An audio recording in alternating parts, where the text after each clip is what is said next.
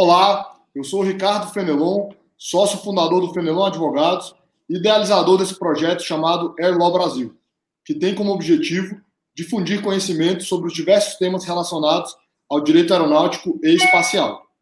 Essa ideia surgiu a partir de inúmeras mensagens que recebi nos últimos anos, tanto de colegas advogados quanto de estudantes interessados em se especializar na matéria. Nos últimos dias, nas últimas semanas, estamos convidando os maiores especialistas do Brasil no assunto, para que eles possam contar um pouco sobre suas trajetórias profissionais, bem como avaliar um ou outro tema específico. Hoje temos a honra de receber o Dr. Felipe Bonsenso, especialista em Direito Aeronáutico, professor, graduado e mestre em Direito pela Universidade de São Paulo, presidente da Comissão de Direito Aeronáutico da OAB de São Paulo, membro da Associação Brasileira de Direito Aeronáutico e Espacial, SPDA, e membro do AWG Aviation Working Group e do Cape Town Convention Academic Project. Bom senso, seja muito bem-vindo ao Erlau Brasil. Muito obrigado por ter aceitado o nosso convite. Bom dia, Ricardo. Bom dia a todos que estamos assistindo. É um grande prazer participar desse projeto tão importante e inovador uh, no nosso país para difundir os conhecimentos de direito aeronáutico uma área que todos nós temos tanto apreço e que desperta tanto interesse. É, é um prazer falar com você e poder compartilhar um pouco aí, conversar sobre esses temas. O prazer é todo meu. Felipe, aqui no início desse bate-papo, o, o, que a gente faz normalmente, a gente pede para o nosso convidado contar um pouco aí como é que foi a carreira, como é que foi parar no direito aeronáutico, se foi por paixão, se foi por acidente. E, e, a gente tem ouvido um pouco de tudo. E, e além disso, é, vou te contar um, uma coisa aqui que a gente nem tinha conversado antes, quebrando um pouco o protocolo. Tem um artigo seu do Jota, acho que é do Jota, que é muito legal, que conta o dia a dia de um advogado no direito aeronáutico. Se você puder também falar um pouco disso para a gente. Bom, é, eu, se, se você me perguntasse se eu caí e trabalhei com direito aeronáutico por paixão ou por acidente, eu diria que os dois. É, a minha grande paixão de vida sempre foi aviação. Ah, eu já havia pensado em ser piloto, mas independentemente do ramo profissional, sempre foi um hobby para mim. Então, desde muito novo, muito pequeno, eu ia para o aeroporto com os meus pais, a gente ficava já é, vendo as aeronaves, já fazendo bastante spotter, mesmo naquela época sem as câmeras e tudo. Mas quem é de São Paulo lembra da varanda que tinha em Congonhas e também lá do, do deck panorâmico que tinha no aeroporto de Guarulhos, né? Então eu tenho muitas memórias disso da época de infância.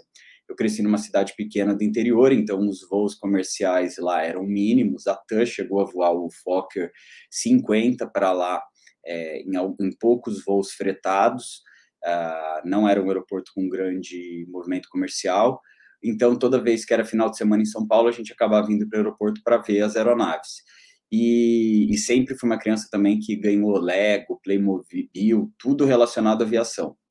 Depois o tempo passou lá com os 17, 18 anos, quando eu tive a decisão de faculdade, acabei optando pelo direito, mas continuei com aquela paixão reprimida de aviação. E eu lembro que logo no primeiro, uh, nas primeiras semanas de aula, eu fui até a biblioteca e perguntei se existia alguma coisa relacionada à aviação.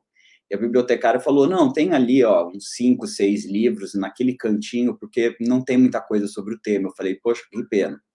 E aí eu tenho muito viva na memória a, a, a imagem de eu na biblioteca folheando aquele livro Comentários ao Código Brasileiro de Aeronáutica do Pacheco.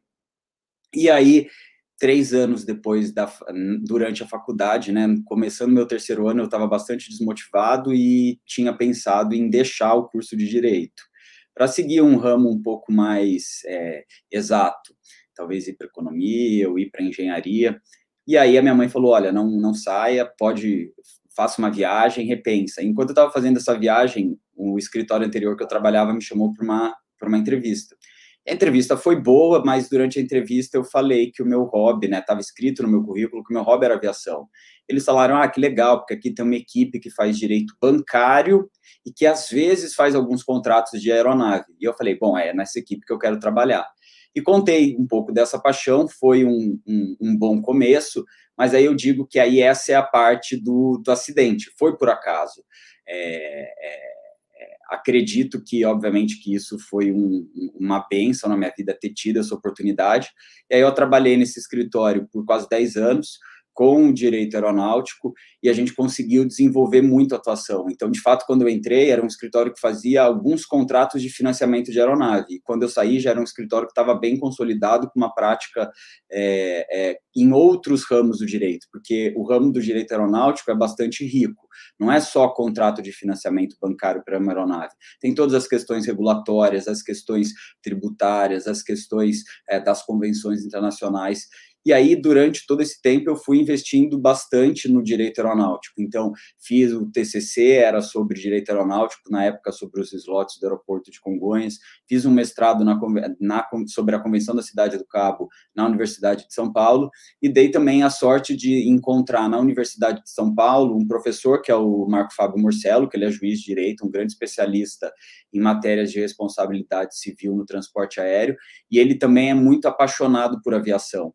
Então, os dois advogados no ramo do direito civil, no departamento de direito civil, mas apaixonados por aviação, ele foi meu orientador nos dois momentos, e isso foi bastante interessante. Teve uma, uma possibilidade, assim, também de aprofundar esses temas sob a perspectiva a, acadêmica. E aí, por conta disso, o Jota é, um dia me convidou para escrever uh, um artigo para aquela coluna que se chama Diário de Carreira, que conta um pouco que a ideia dessa coluna é, é, é que os estudantes, os interessados no direito, tivessem acesso e conhecimento de das diversas áreas disponíveis e que alguém pode desenvolver no direito. Então, alguém escreveu sobre direito do meio ambiente, alguém escreveu sobre marcas e patentes, e eu fui convidado para escrever sobre direito aeronáutico e contei um pouco como que era a semana de trabalho, o que, que fazia um advogado de direito aeronáutico, porque muita gente não sabe. E o principal ponto era mostrar como o direito aeronáutico é interdisciplinar e como o direito aeronáutico te dá uma possibilidade é, de trabalhar com diversas matérias do direito. Você não fica tão adstrito a só questões tributárias ou só questões de direito civil e garantias. Você tem várias demandas que surgem e, e isso torna o trabalho mais desafiador. E ainda sobra um tempo, se eu me lembro bem do artigo, já tem um tempo que eu li, ainda sobra um tempo para às vezes ir ali no aeroporto, receber um avião, fazer um voo. É, né? porque na atuação no direito, no direito aeronáutico, é, quando a gente faz uma transação de compra e venda de aeronave, por exemplo, existe um, um, uma participação também do advogado que vai além do direito, além de estar sentado no computador ou numa sala negociando um contrato. Muitas vezes o cliente quer que você acompanhe na, na, na entrega de uma aeronave. Então, você tem também essa parte, isso que eu acho que para quem é apaixonado por aviação, o direito aeronáutico é bastante especial, porque você tem a possibilidade, tem essa oportunidade de muitas vezes se envolver com outros temas de aviação, muito mais na parte operacional.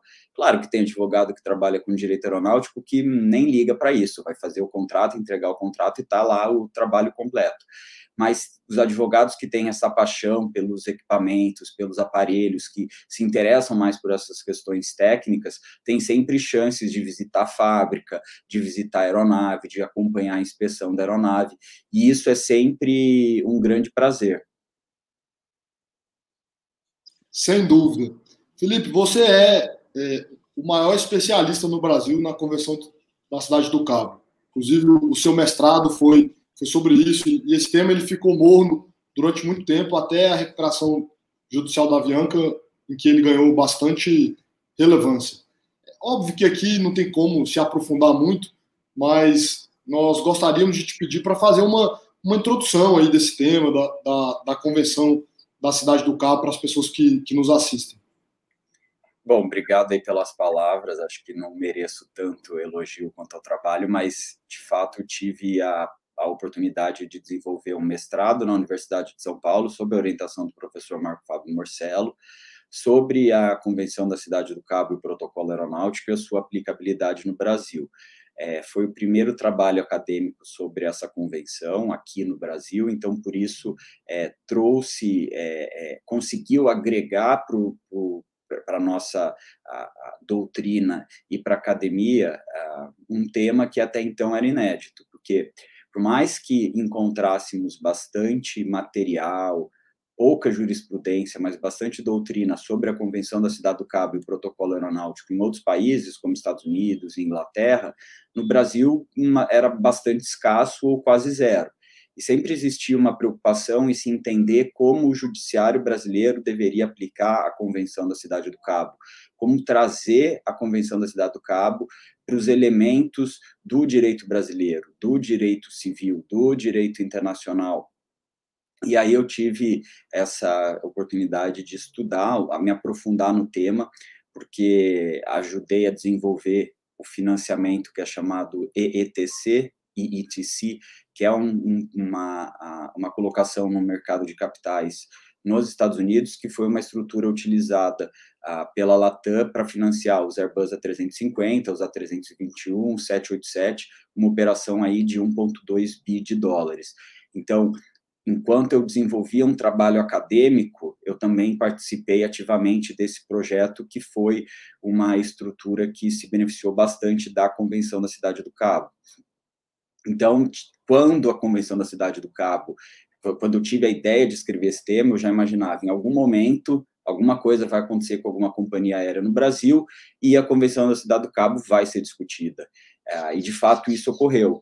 É, foi uma previsão minha que, felizmente, foi acertada, porque quando a Avianca Brasil é, ingressou com um pedido de recuperação judicial aqui no país e estava numa situação financeira bastante frágil, o ponto que mais foi discutido no judiciário brasileiro, aqui no Tribunal de Justiça do Estado de São Paulo, foi a aplicabilidade da Convenção da Cidade do Cabo. Por que isso? Porque a Convenção da Cidade do Cabo, ela tem um principal elemento, talvez esse seja o principal elemento, que é replicar os dispositivos daquela chamada Section 1110 do Código de Falência dos Estados Unidos para um nível internacional. E o que, que isso significa? Significa dizer que uma companhia aérea a partir do momento que ela entra num processo de recuperação judicial, ela deixa de pagar as parcelas dos contratos de arrendamento, ela tem somente duas alternativas ou dentro de um prazo estabelecido, um prazo X, que o Brasil determinou que esse prazo X seriam 30 dias e outros países adotam 60, é, ela devolve as aeronaves para o proprietário, né, para o arrendador, é, ou então, dentro desse prazo, ela paga a dívida, ela paga as parcelas em aberto. E o que aconteceu no Brasil é que a Avianca ela pediu uma flexibilização da convenção e ela conseguiu alguns pareceres, esses pareceres tanto do advogado em favor da Bianca quanto do advogado parecerista em favor dos credores, fizeram referência a, a esse meu trabalho acadêmico, o que é um pouco estranho, porque eu defendia uma posição, a posição clara no trabalho de que a Convenção da Cidade do Cabo deveria sempre prevalecer. Ah, porque é, é esse o objetivo, é esse o conceito. Ter uma convenção, incorporar uma convenção internacional no ordenamento jurídico pátrio, para depois não cumpri-la, é muito ruim para o país, é muito ruim para a indústria que buscava e busca se beneficiar desse tratado. E a Convenção da Cidade do Cabo, ao ter esses mecanismos, que obviamente não é só isso, é muito, seria muita coisa para se falar sobre a Convenção, mas o objetivo principal, então, é de criar uma segurança jurídica maior, um ambiente mais favorável para os arrendadores, para os credores, para que eles possam ter uma certeza e uma tranquilidade em relação a fazer negócios naquela jurisdição estrangeira. Porque o que acontece na prática é que o credor que está sentado lá nos Estados Unidos, lá na Inglaterra, um banco, muitas vezes ele não tem o conhecimento de um ordenamento jurídico de um país subdesenvolvido, de um país emergente, de um país mais distante. Então, pensa que quando ele quer fazer negócio naquele país, sem ter a Convenção da Cidade do Cabo, ele precisaria fazer uma análise muito detalhada daquele ordenamento jurídico. Cada regra, qual a regra para reconhecimento de garantia, regra para reintegração de posse, retomada da aeronave. E a Convenção da Cidade do Cabo, ela busca uma uniformização, uma, na verdade não é uma uniformização, uma harmonização. Porque uniformização é o que a lei modelo lá da Uncitral busca, que é cria-se uma lei modelo e todo mundo implementa essa lei do, daquele jeito, então fica tudo uniforme, tudo igual. E a Convenção da Cidade do Cabo, justamente para tentar uma maior aplicabilidade e aceitação pelas jurisdições, ela trabalha o conceito da harmonização. Então, ela ataca pontos cruciais para a questão do financiamento do equipamento aeronáutico, mas sem obrigar o país a implementar determinados prazos, determinadas condições. Porque durante o processo de elaboração e discussão desse tratado, o que se percebeu é que os ordenamentos jurídicos e os sistemas, civil law, common law, eles eram muito diferentes e seria impossível é, ou muito difícil criar um tratado que fosse aplicado de maneira uniforme. É, e a preocupação era, se forçar determinados países a aplicar algumas disposições, o que, o que vai gerar na prática é o país não aderir à convenção. Então, a convenção ela tem mecanismos que ela permite uma flexibilidade. Ela permite que um, uh, que um país determine qual é o número de dias. Ela não obriga um número de dias X, por exemplo, para devolver o equipamento aeronáutico. Ela permite que os países façam as chamadas declarações.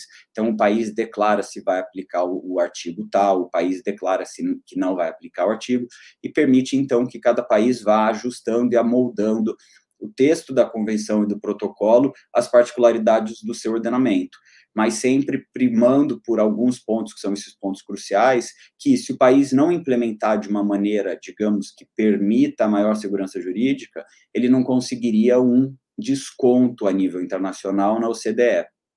E esse desconto é justamente o que a Convenção da Cidade do Cabo, ao tentar e ao buscar diminuir os custos de transação, é oferecer.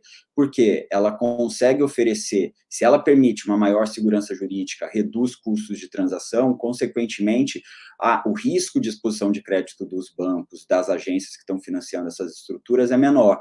E com um risco menor, o custo de financiamento também é menor. Quando isso acontece, se você tem uma diminuição substancial do custo, e quando a gente está falando de aeronaves, qualquer percentual é um valor bastante relevante, porque uh, os valores, os preços desses equipamentos são muito altos, então as somas envolvidas são sempre elevadas, você consegue auferir benefícios e verificar benefícios desde o momento em que se diminui a taxa de juros e que aí fica mais barato para a companhia aérea buscar um financiamento até o benefício para o passageiro final, que, um, pode ter a companhia aérea operando com aeronaves mais modernas, porque o custo de financiamento dessas aeronaves é menor, e também com um custo de financiamento menor, pode refletir numa diminuição no preço das passagens é, para os passageiros. Então, tem vários estudos acadêmicos sobre os benefícios diretos e indiretos da correta aplicação da Convenção da Cidade do Cabo e do protocolo aeronáutico. Esse último ponto ele é, ele é muito interessante, né, Felipe? Até porque no Brasil nós temos muita dificuldade de, de ver esses assuntos de, de longo prazo, né, de enxergar, enxergar os benefícios de longo prazo. Eu me lembro que quando a convenção foi internalizada, isso foi muito comemorado, né, até porque o Brasil tinha um histórico muito ruim das falências de Varig, Vasco, Transbrasil, é, na qual muitos lessores não conseguiram aí retomar as aeronaves. Mas eu, outro ponto que eu fiquei me lembrando aqui enquanto você estava explicando foi que quando eu ainda estava na ANAC, né, que aconteceu essa situação da, da Avianca, eu fiquei muito impressionado porque normalmente companhias e fabricantes não, não, se metem em assuntos de outras companhias, assim, principalmente com o órgão regulador, né? Ah, tá acontecendo uma determinada coisa com uma empresa, as outras empresas não comentam. E, e nesse caso, ninguém comentava nada. Até o momento em que é, começou a ter uma indicação de que a convenção não seria cumprida, porque foi automático também a sensação de, de aumento do custo do leasing no Brasil. E aí eu fiquei impressionado até com os fabricantes procurando a agência para dizer assim, pessoal, precisamos que essa convenção seja aplicada, é, tem uma lógica para isso. Então, assim, me lembro, assim, fiquei muito, muito impressionado na época, mas é, acho que você colocou muito bem todos os pontos e e Felipe, mudando, mudando um pouco de assunto, você é presidente da, da Comissão de Direito aí, Aeronáutico na OAB de São Paulo, tem feito um, um trabalho fantástico aí com planejamento, com, com iniciativas muito, muito bacanas. É, tá vindo aí uma nova campanha, é uma campanha Voar é para Todos. Conta um pouco para a gente sobre isso. Bom, essa é uma campanha bastante legal é, e que eu considero super importante para o Brasil no que diz respeito a três pontos: acessibilidade, inclusão e diversidade na aviação. O que, que nos motivou a lançar essa campanha? Uma campanha que conta com o apoio ah, da ABA, que conta com o apoio da ANAC conta com o apoio da Comissão de Diversidade Sexual e Gênero da OAB de São Paulo e da Comissão dos Direitos das Pessoas com Deficiência. Motivou essa campanha pensar o seguinte: até tive um artigo que foi publicado no Estadão, na coluna do Fausto Macedo, sobre a campanha, uh, e que voar para nós que gostamos tanto de voar, você, eu é, e tantos outros, voar é sempre algo que tá com, envolve bastante alegria sempre tem um grande prazer envolvido.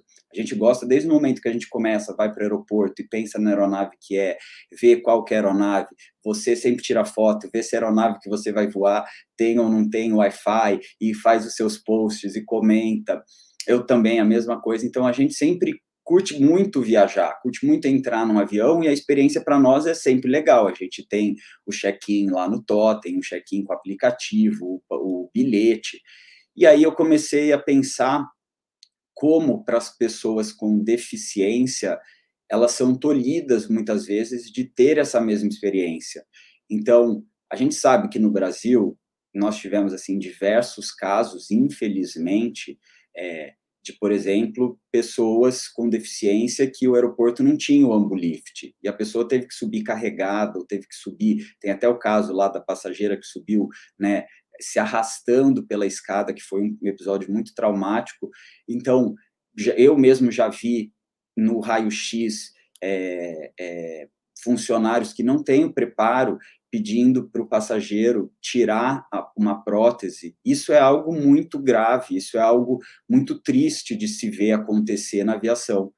E não só daí desses exemplos que são exemplos mais críticos, mais é, graves, mas a pessoa que tem uma deficiência auditiva, uma deficiência visual, quando ela está a bordo da aeronave, as aeronaves quase nenhuma delas tem, por exemplo, um cartão de segurança em braille. Então, como é que o, o, o, ele vai ter acesso àquela informação? Os avisos no aeroporto são todos sonoros ou visuais. Então, falta, a gente fala tanto de acessibilidade, de inclusão hoje em dia, mas na aviação isso ainda é bastante falho pessoa não consegue ter uma experiência tão boa quanto nós, porque muitas vezes para essa pessoa imaginar que ter que voar é algo bastante ou constrangedor ou com algum nível de sofrimento envolvido, e não deveria ser dessa maneira. Desde o início de quando a pessoa compra o bilhete. Se você pensar, a pessoa não pode fazer o check-in no totem. E aí, então, é, nessa questão de acessibilidade, a gente também pensou num outro ponto, que é então, assim, acessibilidade para os passageiros, mas tem também uma questão de acessibilidade e inclusão para os pilotos, porque fora do Brasil você tem lá as associações de paramotor, aeronaves que são adaptadas. Então, um piloto sofreu algum acidente, ficou paraplégico, ele ainda pode pilotar. Claro que a aeronave vai ser uma aeronave adaptada, ele não vai provavelmente realizar voos comerciais, mas ele não consegue mais pilotar porque existem lacunas na legislação.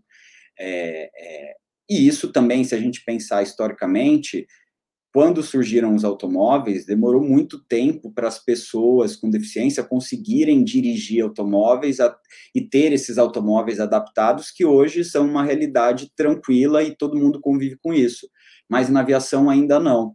Então, é, nesse aspecto de acessibilidade e inclusão, a gente também busca é, criar conhecimento, trabalhar com a ANAC, com escolas de formação, porque piloto que sofre acidente muitas vezes aí não consegue mais voar nunca mais. A gente sabe, imagina o quanto de quão difícil isso é para esse piloto, né, ser ceifado dessa dessa atividade que ele tanto gosta, mas também para aquelas pessoas que já nascem com algum tipo de deficiência e que aí têm a dificuldade de ingressar nesse mercado de trabalho, porque não existe um ambiente de formação, de treinamento específico para isso.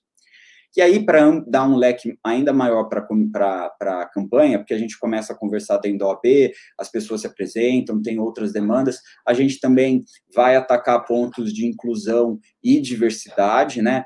Então, é, no, na questão dos negros assumindo posições de comando e nas aeronaves, a questão da posição da mulher, que já é bastante consolidada no Brasil, mas que, por exemplo, você tem é, dificuldades em relação a população trans, é, e, e, tudo isso vai ser coberto pela campanha com uma ideia de tornar a aviação um ambiente mais acessível, um ambiente mais inclusivo e um ambiente com mais é, diversidade. Então, agora, no dia 17 de novembro, às 14 horas, ah, no YouTube da OAB de São Paulo, nós teremos a abertura oficial, ah, com a participação da ANAC e da BEAR, e com o primeiro painel. Esse primeiro painel vai ser sobre a questão de acessibilidade.